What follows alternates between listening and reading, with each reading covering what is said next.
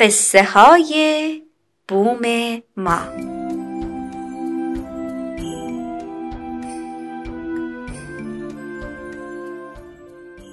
یکی هست یکی نیست. یه قصه است با هزار هزار آدم که هی میان و هی میرن. اسم قصه چیه؟ زندگی. قصه گو برامون کتاب بخون.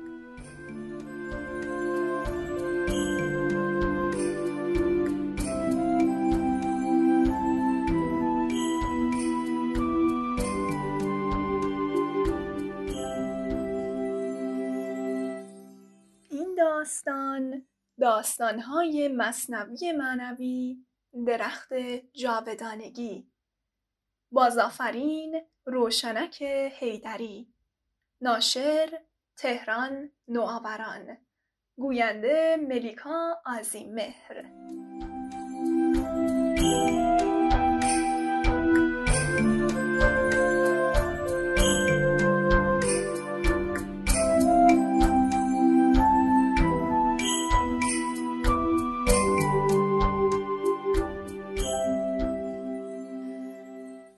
بازرگانی در میان جمع دوستانش نشسته بود و از ماجراها و خاطرات سفرهایش صحبت می کرد. او در لابلای حرفهایش می گفت در هندوستان درختی است که اگر کسی میوه آن را بخورد نه پیر می شود و نه می میرد. هنوز چند روز نگذشته بود که این خبر به گوش پادشاه رسید.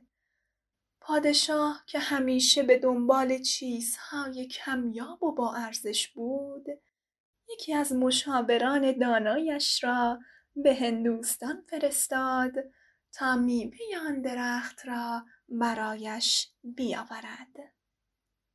فرستاده پادشاه به هندوستان رفت و به جستجوی آن درخت پرداخت. او سالها از شهری به شهری و از روستایی به روستایی می‌رفت و از هر رهگذری سراغ درخت را می‌گرفت اما در هیچ کجا اثری از آن درخت ندید فرستاده پادشاه به محلی رسید که مرد حکیم و دانشمندی در آنجا زندگی می کرد. نزد مرد دانا و حکیم رفت و گفت ای حکیم بزرگ آیا شما درختی را می شناسید که میوهش پیری را از انسان دور کند و به او عمر جاوید بدهد؟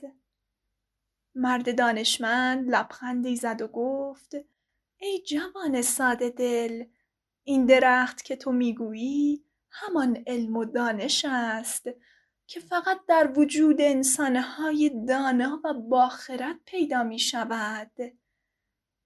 فرستاده پادشاه وقتی این سخنان را شنید خندید و گفت شما درست می‌گویید در این دنیا فقط علم و دانش است که تا همیشه جوان و جاودان باقی میماند آنگاه از مرد دانشمند تشکر کرد و شتابان به راه افتاد تا هرچه زودتر این خبر را به پادشاه سرزمینش برساند.